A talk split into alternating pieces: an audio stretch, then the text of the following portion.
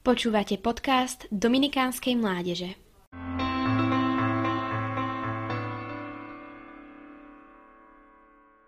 Ako malá som mala jeden špeciálny strach.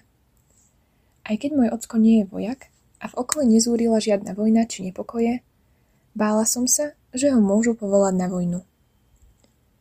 Aj keď si na to teraz spomeniem s myšlienkou, že bolo zbytočné sa báť, pretože našťastie už dlhšie žijeme na území, pre ktoré vojny a nepokoje nie sú bežnou súčasťou života?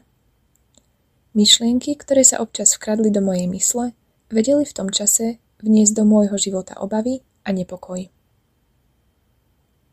Pri počúvaní správ alebo prezraní noviniek na internete takmer každý deň zachytíme správu o tom, že niekde zúria nepokoje, ľudia sa búria a prejavujú svoju nespokojnosť voči nespravodlivosti, či musia utekať zo svojej krajiny a domovov, aby sa uchránili pred následkami vojnových konfliktov. O čo väčší strach prežívajú ľudia, ktorých sa takáto situácia dotýka priamo. Každá vojna so sebou prináša veľa zla, zbytočného strachu a nespravodlivosti, ktoré protirečia obrazu Kristovho pokoja. Svetý otec František pri minuloročnej návšteve talianského mesta Bari označil vojnu za bláznostvo pred ktorým nemôžeme rezignovať a dodal, že si ju nikdy nebude možné zamieňať s normálnosťou. Hovorí. Vojna sa takto ukazuje ako zlyhanie každého ľudského i Božieho projektu. Najvyšším cieľom každej spoločnosti je mier.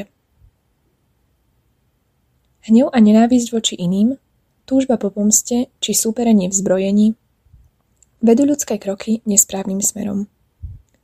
No je tu práve piaté prikázanie, ktoré nám dáva smer. Stručne a výstižne nás smeruje na správnu cestu. Pripomína cenu každého jedného ľudského života. Preto, aby naše kroky smerovali k dobru, sa musíme spoločne usilovať o mier. Ako? Nástrahy nenávisti, ktoré môžu viesť až k vojne, premáhajme láskou. Ježiš nás v tom pozbudzuje. Ale ja vám hovorím, Milujte svojich nepriateľov a modlite sa za tých, čo vás prenasledujú, aby ste boli synmi svojho Otca, ktorý je na nebesiach. Čo ešte môžeme urobiť pre zachovanie mieru? Blahoslavení tí, čo šíria pokoj. Staňme sa šíriteľmi pokoja tam, kde sme. Medzi našimi rodinami, kamarátmi či cudzími ľuďmi, s ktorými tvoríme jednu spoločnosť. Aj keď nemáme priamy dosah na zastavenie nepokojov vo svete, naše skutky majú silu tvoriť jednotu a našou zbraňou je modlitba.